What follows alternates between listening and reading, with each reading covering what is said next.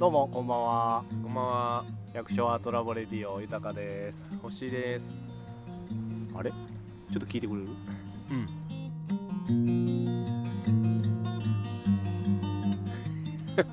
あ、そんまや。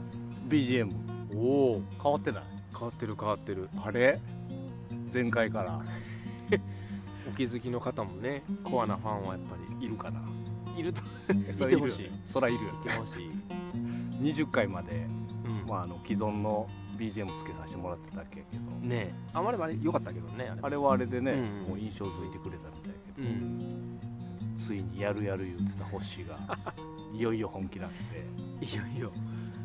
撮ってみましたと。撮ってくれましたこの曲ね、家で。そうそうそう。本当に、この録音機材使って。そうやね今うんクラウドファンディングしてる、そうそうそう。それで、それでやっぱ音質いいですね。ね、この録音撮ってみて。どういやよりもそのメロディーがね。どうこの曲。いやいいと思うよ。よかった。うん。なんか一回こうなんていうか哀愁漂うとこが一回ちょっと展開。入るよね。ちょっと。ループループループで来てて、うんうん。ちょっと落として、でうん、そこが星っぽいな。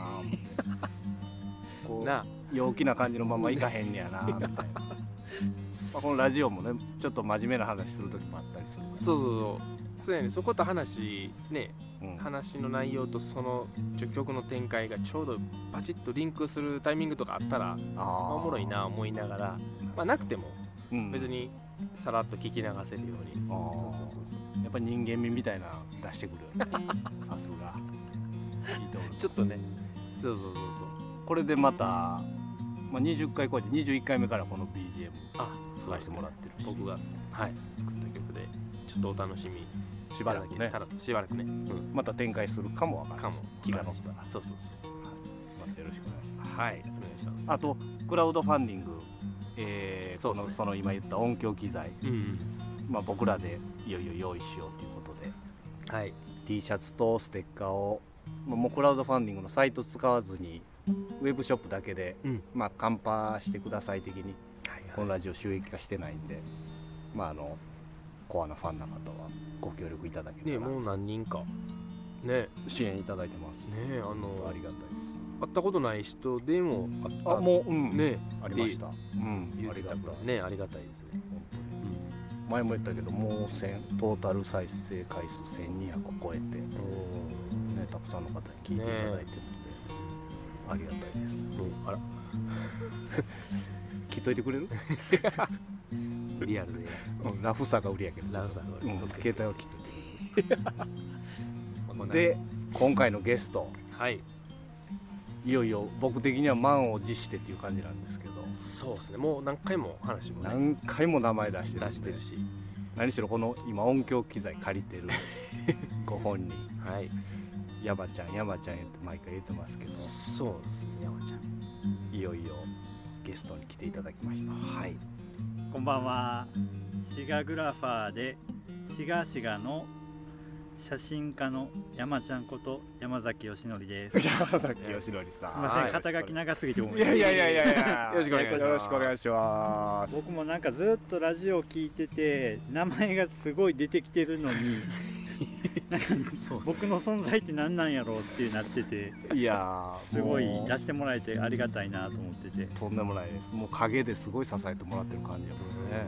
そうもう写真今ちょっと露出し始めた僕らのこの百姓アートラボレディオの写真も撮っていただいて、うん。さすがプロの技いう感うん。いやあの時もすごいいい写真撮れたね。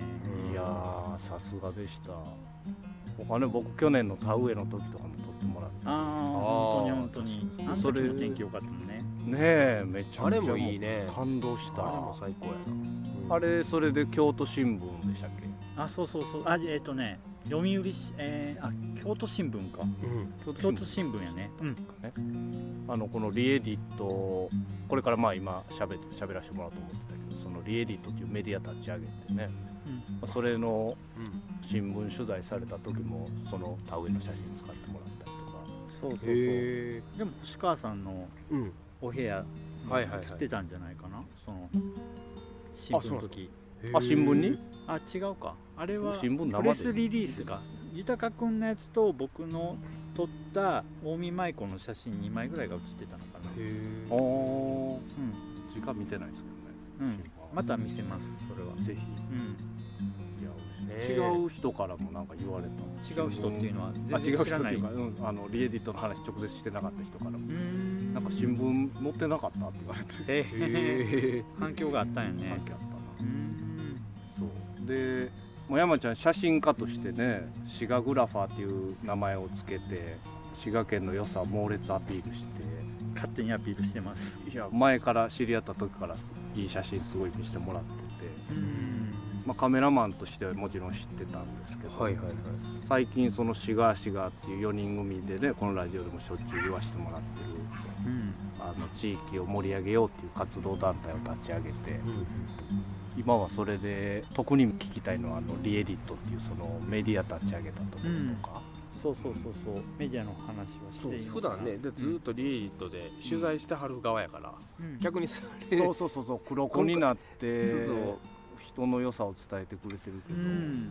やっぱ個性に住む2人もそうだけどうん。やっぱ面白い人たちがいるのはみんななんとなく知っているけどうんその人とつながった人しか知らないっていうのがもったいないなと思って、はいうんうんなんかそういう風に楽しんでてその個性もものすごく愛しててで暮らしそのものをなんか一から作っているような人たちの外からは見えないんだけどその一端でもなんか見えたらすごい個性の豊かさみたいなのが言いら言い表せるんじゃないかなと思ってうん。そのリエディットノーソーツっていうウェブのメディアを立ち上げたんですけど今年の3月にスタートして。3月に公開でしたそうそうそうそう。うん。去年のだいたい6月ぐらいから計画始めて9あ月そうっすか。そうそうそうそうそうでまあいろいろどんな人取材したらいいのかなってまあシガシガのメンバーにも紹介してもらったりとかして大体取材したのが9月ぐらい。あー。そっから1ヶ月に何人かずつぐらい。はいはいはい、で一気に取材いろいろそうそうそう僕らもしてもらいましたけど、ね、そうう、うん、で多分その前にうん。マンデービーチクリーンとかうん。田植えとかもちょろちょろはい今のはいうちじゃないと取れないみたいなところを、はいはいはい。もうゲリラ的に行かしてもらって 勝手に撮らせてもらってそれを後からこうそれぞれのメンバーの取材した写真に入れたいなと思って。はいはいはい。いや本当ちょっとこのラジオのリンクにも貼っとくんでもう絶対一回見てほしい。うんもう素敵ですもんね。山ちゃんが編集長っていう形で。そうやね。だからまあ全部をトータルでこうん。う作るのを関わらせてもらってうんうん。あとは外部からまあ僕と関わりがあるライターさんをこう、うん。プロのライターさん呼んできてはいその方に取材してもらって僕の写真と組み合わせて。はいはい。この文章は書けるんだけどそのプロの目線での文章は書けないんで。うん。そうそうそういやだから質質がすごい高いもんね。う写真も文章も。いやあんなんでこの個性の暮らしを外に発信してくれてるってありがたいなと思って。いやそれを言ってもらえてすごい嬉しいしでもなんかプロの目線だけのうん。こう情報をずっと届けるんじゃなくて、まあ、それこそ豊君が、まあ、去年僕がそのリエディットの一環でライターのワークショップを毎月1はいはい。はい回開いたり白庭園の方で開いたりさせてもらってたんだけどそこに参加してもらったりしてて、うんそうなんですよ。それ言ってないけどね。うん、今初めて言ったかもしれないけど。ライターワークショップ全6回でしたっけ？そう。1回目行ったの聞いたね。知ってたねああラジオで言ったっけ？あラジオで言ってないラジオで言ってたのかあ言ってたかもしれない。あどうやろな。言ってなかったかもしれない。やっぱりいろいろ発信していく上でそのものを書くっていうこととの向き合い方みたいな、はいはい、すごい興味ある。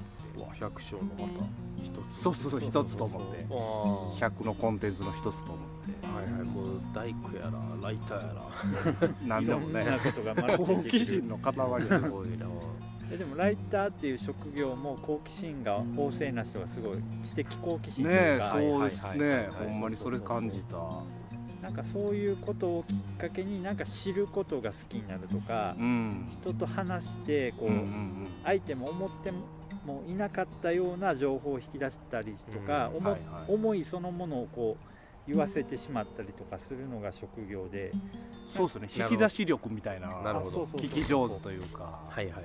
なんかそういうのを僕はそのリエディットの前からずっとまあ雑誌とか、はい。まあ、ウェブとかもそうでいろんなライターさんとこう誰々のお店に行ったりっていうのが一番多かったんですけどお店行って取材してそこの店主、例えばドライリバーのパン屋さんに取材しに行ってその歴史聞いたりとかしていって、こういうお店ですこうしていきたいですみたいなのを聞く経験を何千回のように繰り返してたんだけど、そのライターさんの話す話し方とか引き出し方によって全然記事の内容が変わるんで確かに。書くいう行為よりそっちのその取材で引き出すいうところのウェイトが結構占めてるな締めてるね。人間力出るいうか。すそうそうそうそう。それは感じるね。確かごい勉強になりました。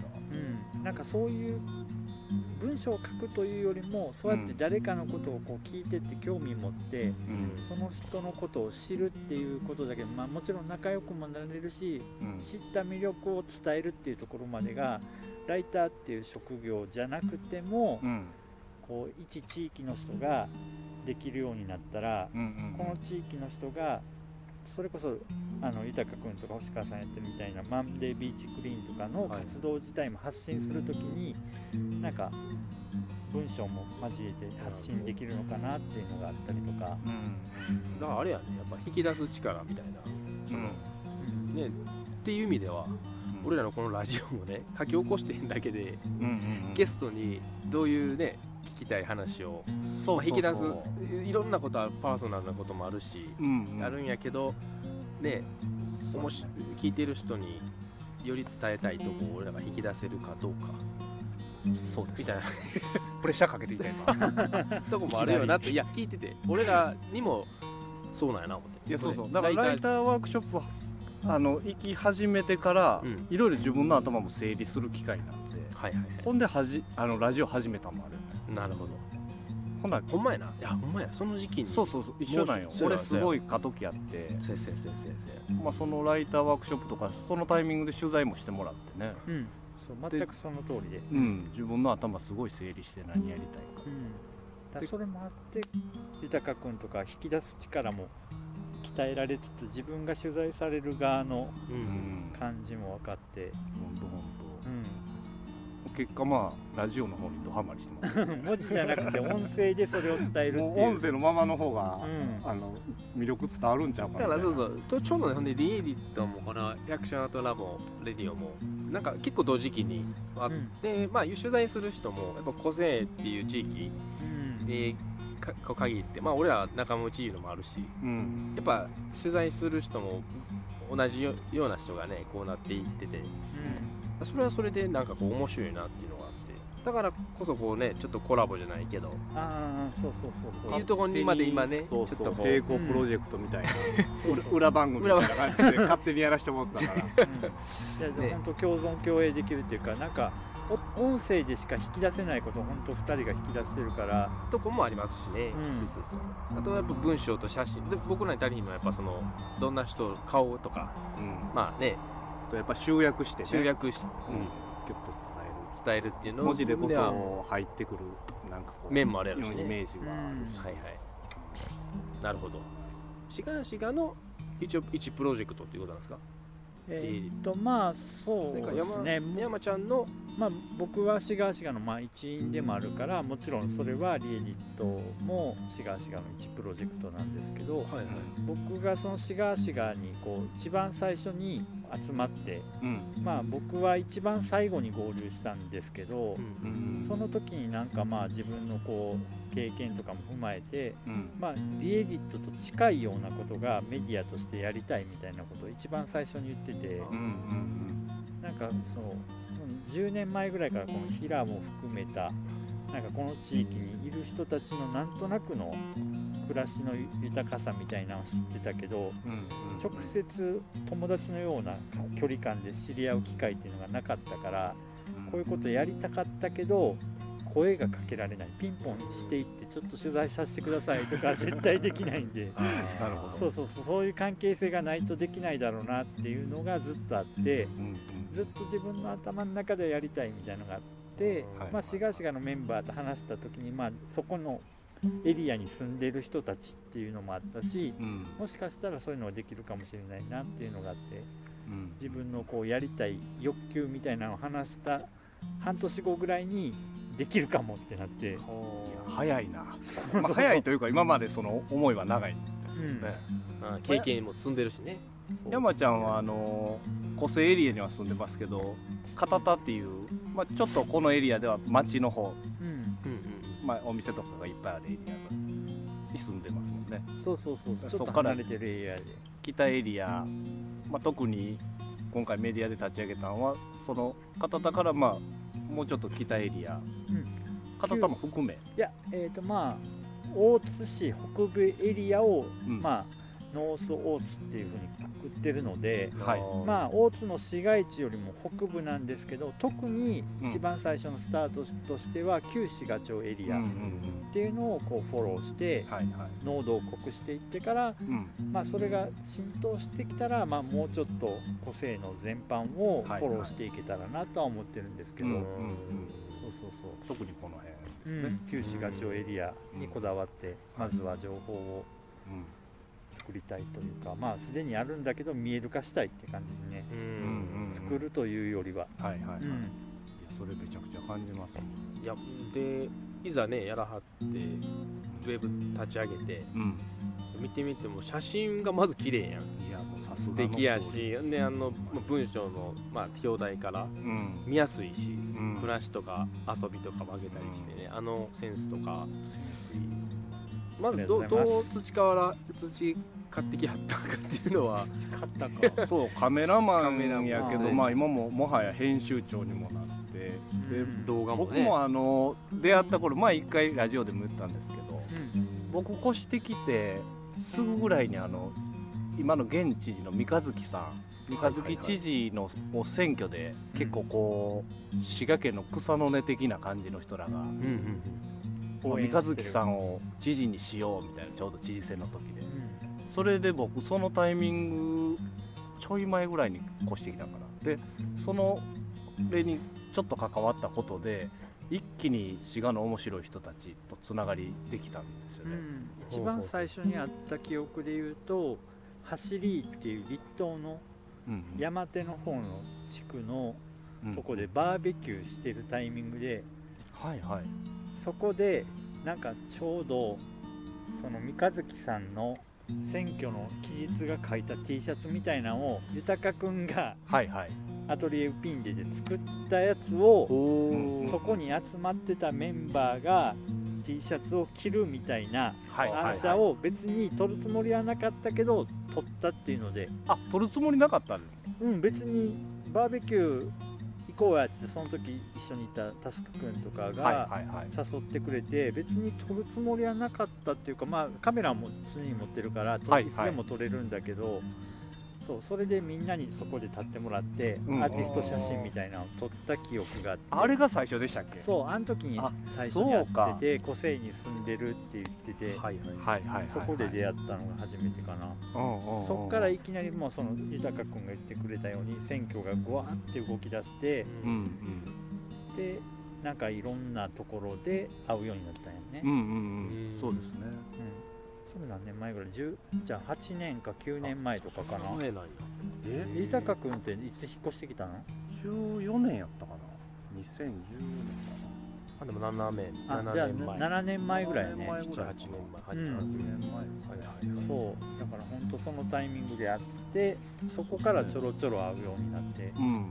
けどその時から、まあ、カメラマンでそのシガグラファーっていうぐらい滋賀のまあ魅力を伝えるっていうポジションと、まあ、それに含まれてるのかわかんないですけど地域コミュニティみたいなうん。すごいアンテナ張ってる感情すごい感じてたんですよ。ああそれは張ってた確かに。でそこの動きに関しては別にあのがっつり仕事っていう認識じゃなくライフワークとして関われるものは関わっていきたいみたいなその時から言ってはったしそうそうそう。なんかこの「シガーシガー」が始まったのですごい僕の中ではあ山ちゃんがガチッと歯車あったんやなみたいな。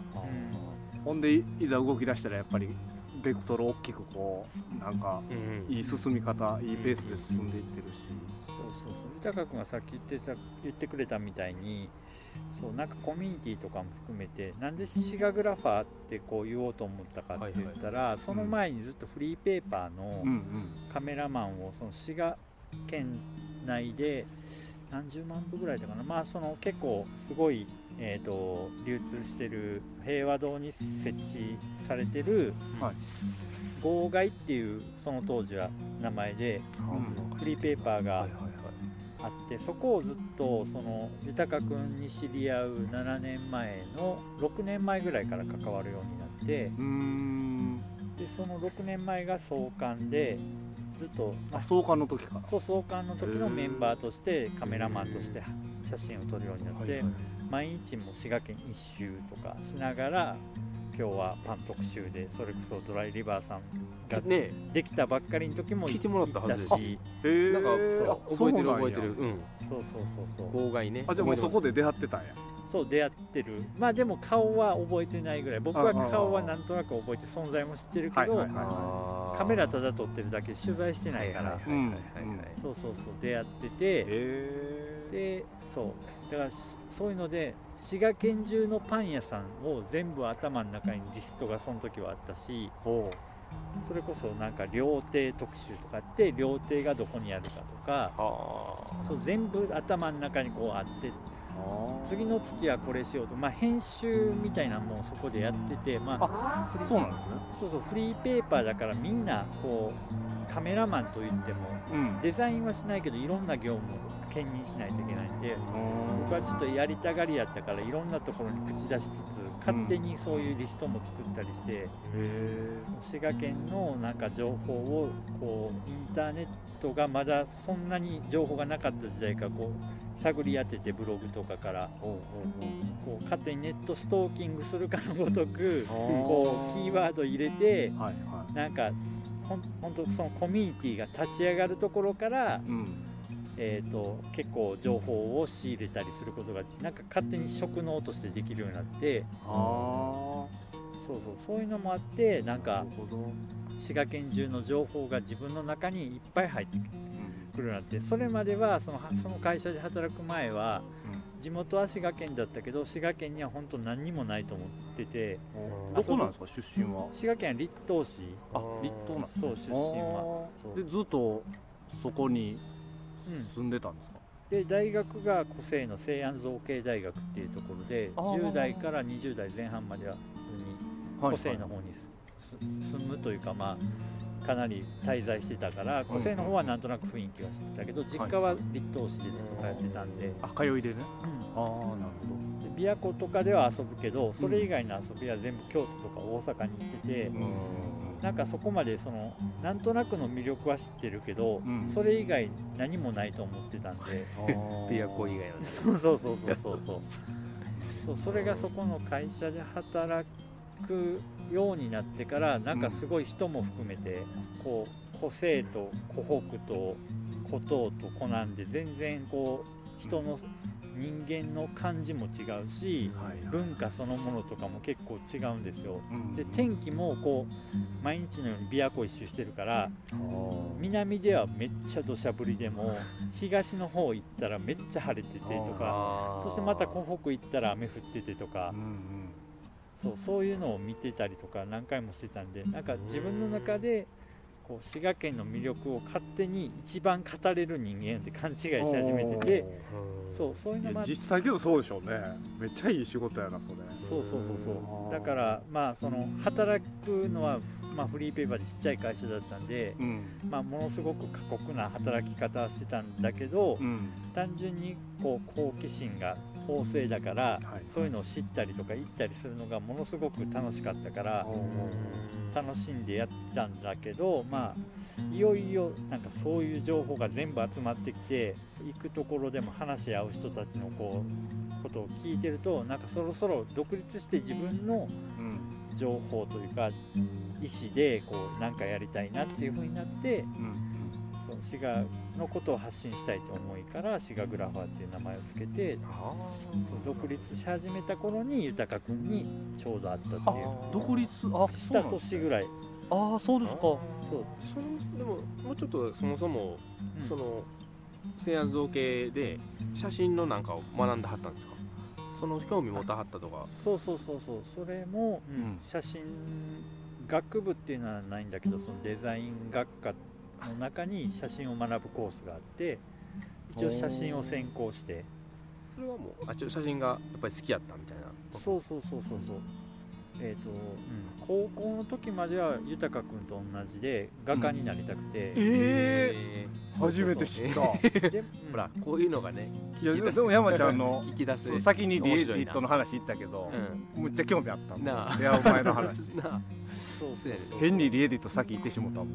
前回のね西君の時もそうやけどやっぱ聞かないとわからんこと多いよね、えほなもうもっと遡って絵はもう昔から子供の時から好きで。うん、うんなんかまあ小学校ぐらいの時うまい下手は関係ないけど絵を描くのは好きだったし、うんううんん。なんかそう「ドラゴンボール」とかまあ僕はアニアニメっていうか漫画とかから入ってあ僕もそう僕もそう。そうそういうのを写したりとかしつつ、うん。とにかくこう絵を描くのが好きでうん。でまあ高校が進学高校まではまあなんとなく絵が好きだった程度なんだけどうん。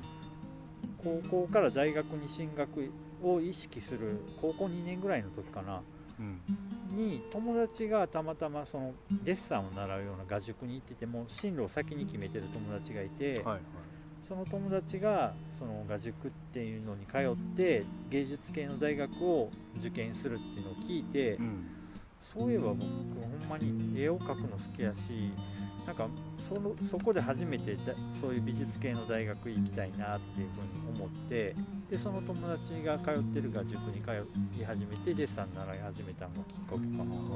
友達の影響なんやけどそうなんか将来を考えた時にこう絵で食べるとか関係なくそういうことを学びたいなと思っててだから油絵とかも別に描いたことがなかったけど、はい。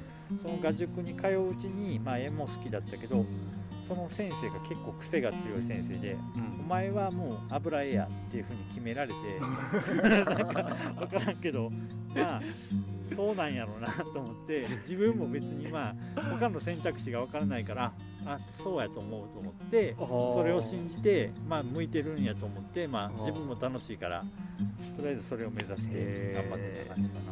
分からんけど危険な先生 人生決まってしまうか分からん。あそうそうそうそう多分その受験するにあたってそういう向き不向きをその先生の中でははいなんとなく見抜いて。あはあはあでもまあ先生のせいにするわけじゃないんだけどその先生を信じていろいろ頑張って自分でもまあいい感じだと思ったけど現役では全部落ちて。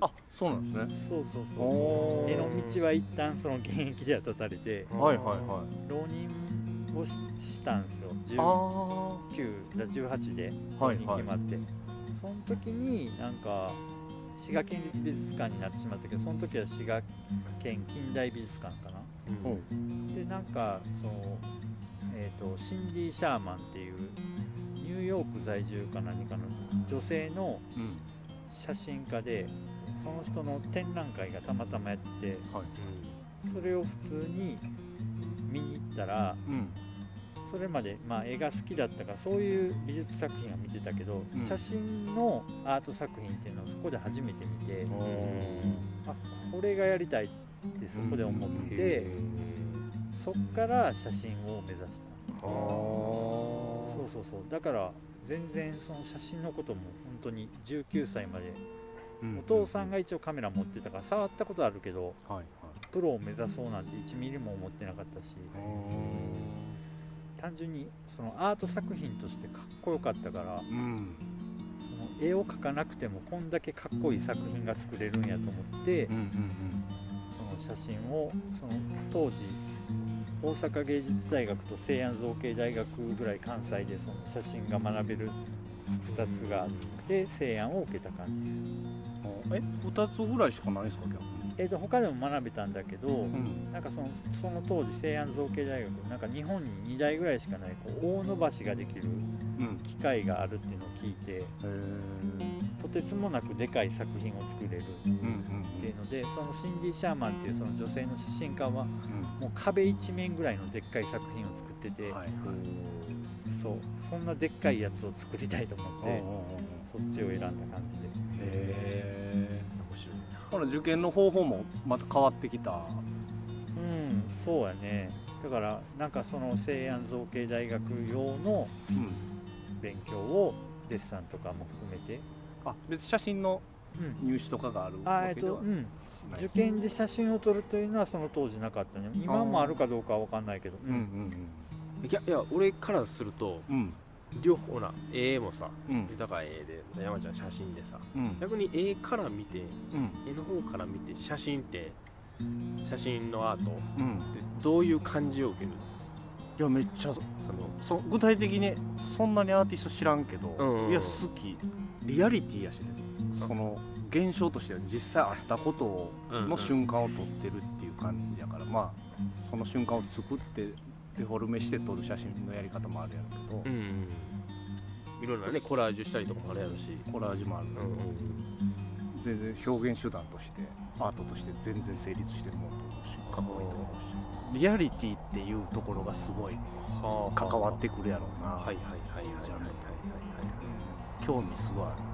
そうリアリティを追求するもちろん写真のアートもあるしそのシンディ・シャーマンは虚構を作るなるほど。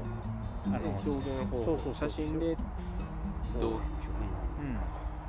えー、とその人がやってたのはその展覧会で見たのは、えー、と女優になりきるっていうのでその女優が出てる映画のワンシーンに自分がなりきったものを切り抜いてそこに入るっていう感じで、まあ、背景とかも含めてやってる作品とかあとはコム・デ・ギャルソンの一つのカタログを自分の世界観で、まあ、服も交えて撮ってるような作品であるとかものすごく内側から出るグロテスクなものを、まあ、こういう自然のものの中にこうゴミとかも入れつつうん。こう虚構の世界を作り上げるみたいな作品を作ってて僕の中の写真ってそれまではなんか新聞とかに載ってる写真とか雑誌とかに載ってる写真しか選択肢がなかった見たことがなかったから、衝撃的でもうこれやりたいっていう、うんうん学校入ってからじゃあ結構そういううん。テンションで作品作っていってたんですそうやね。なんかまあそれを追いかけてたっていうのも一部ではあるけどうんなんかその大学生1回生になった時にたまたま僕もバンドをやってた時期があってそうそのバンド活動をしている CD ジャケットを自分で撮りたいみたいな感じがあってその時はなんか濃いんやけど誰も今の僕を見てそう思わへんと思うんだけどメタルバンドをやってて。へえおー。って言ってボーカルで。ボーカルで。そうそうそうそう。へかなわからんな。やっててそういう、まあ、激しい音楽をめちゃめちゃやってて。えへ全然今じゃわかんないです全然ね分からへん。多分誰も想像できない。僕自身も今の自分は想像できんし、はいはいはいそうなんかすごいダークな世界観を、うん。えー、と表現する抽象的な写真をずっと作品で作ってて鉄が錆びたこう一部分だけをマクロレンズで切り抜いたりとかしてははいはいはいなんかそういう、まあ、ある意味ネガティブな要素だけをかき集めた。は一見抽象画のようにしか見えないような作品今のほんま俺がもうねここ何年かで知り合った山ちゃんのイメージから 今もほんま話聞くまでは全く想像できてない一面。やっぱ若いそのルーツもやっぱねあったっていうのがすごい面白いうん。まあ、好奇心だけの旺盛さは多分変わらなくて、はいはい。その時にまあ流行ってるというか自分がやっぱ興味を持ったもの、まあ、今でもそうなんだけど、うん。こうやるとりあえずやるとこまでやって飽きるとかではないけどなんかそれが続けられないようになるまではひひたすらしつこくやってるみたいな感覚で、なメタルバンドもやってた。だいぶシガシガのメンバーも知ってるん。ですか誰も知らない。ラジオで知るですよね。ここれがここまで掘り下げカットされなければ。絶対カットしない。なるほどそうそうそうそう。そうそうだからそれをもっと遡るならその10代の頃はスケボーをずっとやってて。うん。へえ。そうそうそうスケーターでうんうん。今はもう全くかけらもないけどそれも、まあ、ビデオ撮ったりとかそれこそ西安造形大学1年生の頃はうん。その大工仕事してランページとかをはいはい。自分たちで作って、おその学祭が2日間があるかなんかに、うんうんその滋賀県周りのプロスケーターの人紫スポーツとか行ったりしてほこんなセクション作ってこんなパークを作るんで遊びに来てくださいって言ってそれを作ってこう学祭でプロスケーターがそこで披露するみたいなのをへやったりとかをえやってたかな。結構じゃあストリートカルチャー。あそうそうストリートカルチャーもだからまあメタルまでは、うん、メタルも並行してたけどうんうん音楽はだから、うん、やりつつもそんな感じで、えトリックしたりしてたんですか？うん、その階段から飛び降りたりとか。やってた？やってたやってた。へ怪我だらけで。そうなんや。そうそうそう。超アクティブ。なんか今のすごいチルな山ちゃんの。いやそうやね。ムードから想像できひん。全然想像できない。けどう。ちにある熱さみたいなのはすごいそのああそこ辺からら辺からやっぱルーツは理解できる感じるところはあるだから多分本当にそれがやってたんだからまあ24年前ぐらいか。うん。な、の当時の僕とはもう多分本当に全然違うと思う。山ちゃん今いくつなの？今今年44へえ。そうか。44歳。歳44歳。あれ星何歳だっいや僕の1個上ですね。僕43やから今年、うん。まあ、同世代。うん。けえでそれであの写真でアートの写真をやるイメージで、まあ、学校入って。うんうん。卒業までそのまま行くんですか？卒業までずっアートととそのアーティストとしての、うんそのカメラメタルのバンドも一応卒業するぐらいまでずっとやってたから、まあ、そういう方向性のもうん。う抽象的で、えー、と重たい感じのうんうん作品をずっと作っててまあそそんな最終的には大きな作品は作れなかったんだけど、うん。うんまあ、自分の体を覆えるぐらいの大きな作品ではいはい。なんか卒業制作も展示したりとかして、うん。その辺も一回見てみたい。見てみたい。かっこよさそうかっこよさそう実家に帰ったらまだあるかなうーん。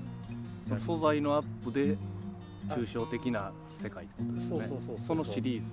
そのシリーズいやを絶対かっと作っててこよさそう。まあ確かにそう。いや全然素人目からやけど。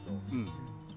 その写真の方がこの表現にはバッチリはまることもあるし、うんうんやっぱこっちはやっぱええというかそのね、絵画の方が合ってんやろなってまあ合ってんやろないうあれやけどうん。なんかハマるねあれもあるんかなっていうのは。確かに。うん。うんもしかしたら絵が本当に技術的にうまかったらもしかしたらそれを筆とか、はいはいはい。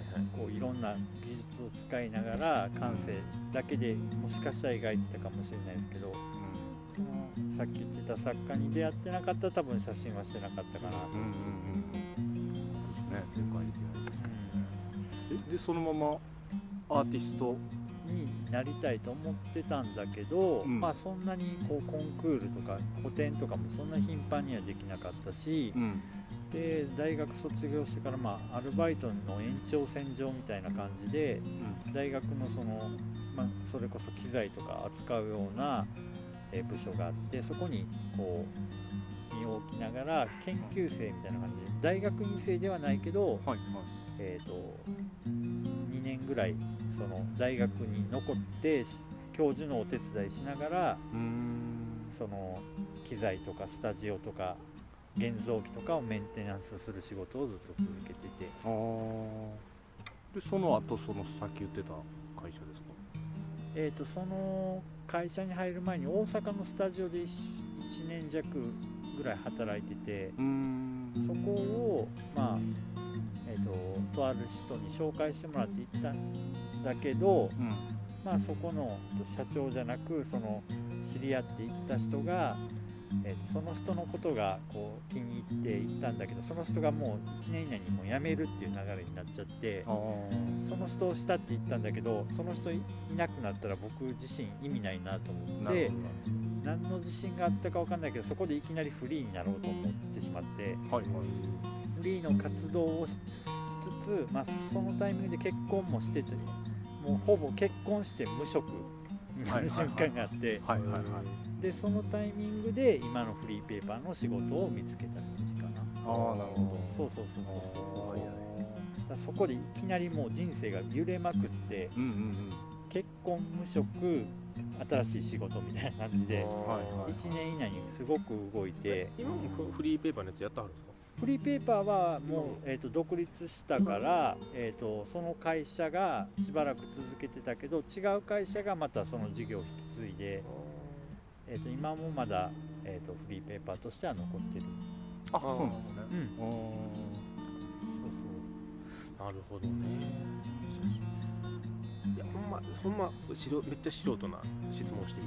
ーうん。写真でな。はい。これね面白い例えばねうんあの音楽を曲作る僕も音楽やってたやってるから、ん。曲作るってなった時やっぱなかなかハードル高いというかまず楽器弾けないとあかんし、うんうんうん。あかんって言ったらおかしいけど別にいいんやけど、うん。アカペラで歌っても、うん。なんかなんかちょっとこうパッとできひんというか、うんうん。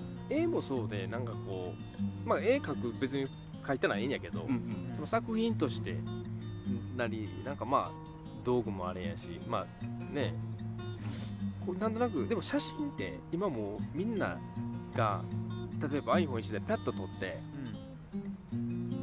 わかる？うん。その全然そんなこ作品じゃないんやけど、うん。なんかなんかすごいインインスタントにできるじゃないですか写真って、うん。うん時代がもうそうなってる時代がそうなっても誰でも撮れる。誰でも撮れる、そこにそのなんかしなんていうんですかねプロと素人の差っていうかやっぱそれってどこどの辺でしププロの人は逆に素人でも別にうん。さらっといい写真は誰でももう撮れる時代。そこにそのプロのカメラマンにうん。わざわざお願いしてまで撮ってもらう例えば僕の例えばパンなりうん。とかいうのをね自分でも撮れるやん別に。うんけど自分で俺パンの絵描くんと豊かだが描いたんやったら絶対豊かの方が技術的にもういいのが撮れるって思うんやけどうん。カメラやったらなんか自分でええかなって思っていう思ってまうその差みたいなのは。全くそれを言ってはるその通りなんだけどプロとアマの差っていうプロとアマだけの軸,、えー軸で考えるともう差はなくなってるけど、うんうん。カメラもね技術も、うん。カメラのあれ性能もすごい進テ化してる。しクノロジーだけで言うとほぼ全く同じように撮れたりとか例えば、パンがものすごく好きでパンのことを愛してる人が毎日カメラの技術を学びながら撮ったらその人が多分パンの業界で一番美味しそうに撮れるとかあっていう風なぐらいえーとプロとアマの差はなくなってるんだけど例えばドライリバーのパンを食べたいと思う人は、えー、と技術があるパンを食べたいわけじゃないと思うんですよ。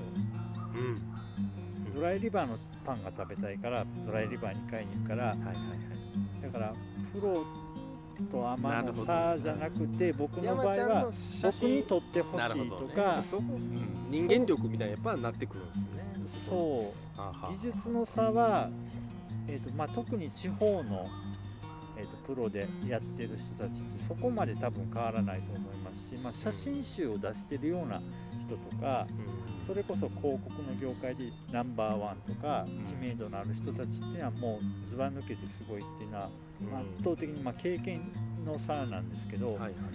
そうその経験の差が何に生きてるかっていうとやっぱりその、えーとまあ、人間力もそうなんですけどかけた時間の差で感じることとかそれまでに準備することの差なんですよね。だそれが写真って1枚でしか表現できなかったりするから、うん。その差は分かりにくいんだけど気づきそうなんですよね。逆にねそうそうなんですよ。そう、こう誰でも手軽にやっちゃえる感だからプロで言い続けるってもう難しいとこねうん。めちゃくちゃ。めちゃくちゃうん感じるそれあは俺もすなあ。うん。でも逆に言うとそんだけ裾野を広がったからこそうん。違いをみあの見初めてもらうというか違い自体を分かってもらえた瞬間はうん全然プロとしての優位性は上がるかななるほどね。はいはい、はい、実際すごいしね山ちゃん。そうやで見たら。普通にやっぱ感動するもん絶対、うん誰でも撮れる写真ってやっぱ思わへん、ねうんうんうん。どう見ても。そうそう思ってもらってもすごい嬉しいけどだからあとはそれを僕に頼んで、うん。まあお金も払ってまでうん頼みたい人とど、まあ、自分では戦略的には出会ってないんだけどうん。こう出会ってる中でい行ってたらいいのかなっていうかだから出会った瞬間からもう写真でお願いしてもらうような人と思って出会ってないんだけど、はいはいはいまあ、みこう関わって、まあ、それこそ本当にコミュニティみたいな感じでうん。こうずっと関わって写真をこう対価とかは関係なくその人がいいから撮り続けたりしてたりとかする中で見てもらったりとかそれこそ今 SNS 時代だからずっと僕が撮ってる写真をフォローしてくれて知り合ってから見てて僕の撮る料理写真とかこう仕事の写真じゃないけど風景写真がめちゃめちゃ好きやからえーとこなんかあった時お願いしますみたいな人も意外といて。で自分が実際と撮る対象物じゃないんだけどなんかそういう写真を見てるからお願いしたいって思ってる人は結構実際 10, 10年近く越しとかで頼んでもらった人とかはいるかなっていう感じで。はいはいだから最初言ってた信じられなかったその、えー、と学生時代とかはだからまあ自分だけが気持ちよくなる写真というか僕まあ自分のホームページでもこうコンセプトとか目になりたいって言ってその人の目、えっと視線を僕に一回インストールしてから僕なりのこう目線で撮り直すことによってその人が見てる風景を僕が撮るみたいなことがしたいと思ってるんだけど。ああなるほど。おそうそうそうそう。だから思考を理解するとかなんかそういう感じ。いやそれこそさっき言ってた取材をしてるような感覚で。あだからまあ仕事の依頼するまでに僕はもうめっちゃ勝手に取材とかこう理解しようと思ってめっちゃ喋っててその人のことをもう理解したい。そっから撮ると意外と僕の撮る写真はもうすでにその人は僕が理解自分のことを理解してくれてるんじゃないかと思ってもらって頼んでももらえるというか。っていう、それなんでけどそっちに行ったんですか？例えばそのうん依頼してくれる人がいつまあ例えば料理写真うんやとして、まあ、その人が見てる目線じゃなくて山ちゃんやからこそ感じれる目線で第三者的に撮ってあげる方がいいとも撮れるわけじゃないですか。そうそれがいいとも思ってたんだけど、うん。その前そのフリーペーパーの仕事をしていると、うん。まあ、自分が企画して、まあ、好きなところに行って企画として、まあえー、と読み物のページでパン特集とかを作る。それはまあ全部自分でこうコントロールして自分の目線にとって、まあ、それは評価を得たんだけどうんはい。ざ広告のところに行ったりすると,、うん。えー、と同じ例えば、まあ、広告出すようなとかでその当時だったら美容室とかまあ、飲食店とかに行くと同じような、えー、とものを提供しているところでもその社長とか担当者によって全然考え方が違って、その1人目あったところは丸が丸として出してほしいみたいなことを言うんだけどうん。2軒目行ったりとかするとうん。丸はもういいから×を出してほしい。同じようなものやっててもうん。全然違うことを言ってて。自分の中で美しさで言ったら、えー、と最初の1軒目の丸がいいと思うんだけどうん。2軒目の人は×が正しいと思ってうん。それを丸でしょっていうことはもうその最初はこういろいろ言い合いしながら言ってたんだけど結局×がいいと思ってる人はうん×をちゃんと出してその結果があってしょまあそれが×がいい場合もあれば丸がやっぱり良かったって知るんかもしれないけどうん。それがえー、と一旦その人の罰がいいって思いを汲み取ってうん。出す写真の方がその広告じゃないんですけどこうやり取りの中では一番いいんだって知ってうん。それを受け入れて一旦自分の正しさよりもその人の正しさを再現してあげる方が結果的にその人が失敗しようが成功しようがうん。その人の経験値にとってものすごくいいものになるっていうことが分かってそれを毎年言ったら、えー、とフリーペーパー時代は1ヶ月の間に言ったら100件ぐらいのお店をこうぐるぐる行ってるから年間1000件以上の人たちとコミュニケーション取ってそう。まあでもそうか。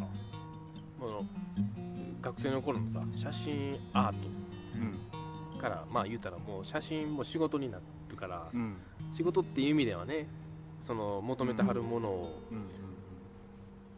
提供してあげた方がっていう意味ではあっていうそうそうそうそう。だからまあ対相手の、えー、と思いをこう、ね。形にしていくっていうのであれば、うんうんうん。僕の正しさじゃなくて相手の正しさを一理回受け入れてうん。渡してあげるっていうのがすごい重要だなと思ってでも自分の作品を作ることはまあ経験もしてるしうん。まあその仕事じゃなく、まあ、アーティストとしてはそれが一番大事なことっていうのは分かってるんだけど、とかもそうやん。まあ言ったらねそうそう依頼の仕事多いからね。独自色あるつつも、まあ俺のところのねあの例えばロゴ書いてくれた時とかもうん。やっぱ俺のイメージなり店の雰囲気をめちゃくなめちゃくちゃ汲み取って汲み取れる人やからもう一発であいいなってなれるような持ってきてくれるしそういう意味でやっぱおお互い山ちゃんもそうやし人間力みたいなその人のことをわかどんだけ理解できてでそれをどうひ表現できる能力があるからっていうことなんだよね多分。そうだからその人のことを考えずに表現することは結構簡単にはできてしまうんだけどそこをまあ無視することはやっぱりその人がいるっていうことでできなくてなんかその前にその人自身のことをこう掘り下げて分かることが、まあ、表現に返ってきたとしてもあ僕がそれを表現したことに対する信頼感がすでにあるかなと思って。田んぼの写真もそういうことやもんね多分ね豊かなことを分かってこのあな あの写真が撮れあれはそうやね。ほんま奇跡ぐらいのねそうだからまあ作品というよりまあ豊君の場合はもう声かけても言ったらその時のタイミングでこう撮らせてもらえるっていう関係性が作れてること自体がいいんじゃないかなと思って、で個性の暮らしと山ちゃんのそのそれだけの件数いってたまあ取材で。うん。そのコミュニケーション力の高さもなんかそこで まあ元から人好きもあるんでしょうけど鍛え上げられますよね。うん、そうそれもだから、騎士のまま。うん。独立しようと思い出してからやっぱりそれが意識しててあ絶対ここまでいったら独立しようって思いでずっとその人と関わり続けてる感じで言ってたからタスク君とかも言ったら広告主だけど仲良くなったもんめっちゃだからそれでうん。わけわからんぐらい聞いてくるカメラマンがいるみたいなんで。そうそう。っていうので気になったっていう感じ言ってたと思う多分。だからそこで鍛えられてうん。必要以上に聞いたりとかうん。するのが癖になってるん多分ライターさんと一緒にそこでもいた仕事してるからライターさんのようにこう聞いてどうしたいですかこれこうした方がいいですかとかなんかいろんなのうんも全部取材するから。ねそこまでその人のこと分かった上でのワンカットがうん。その人の一番いい表情撮れたりするんやろうな。うんねだから。まあって言ってる間にすごい時間も経ったし。まあしがしが絡みの話もうちょっと聞きたいところはいはいはい。一旦前編この辺で。なるほど。いや面白かったね新発見がすごい多かっ毎回そうやけど。満を持しての山ちゃん。確かに。続き後編で。はい。はいありがとうございます。ありがとうございます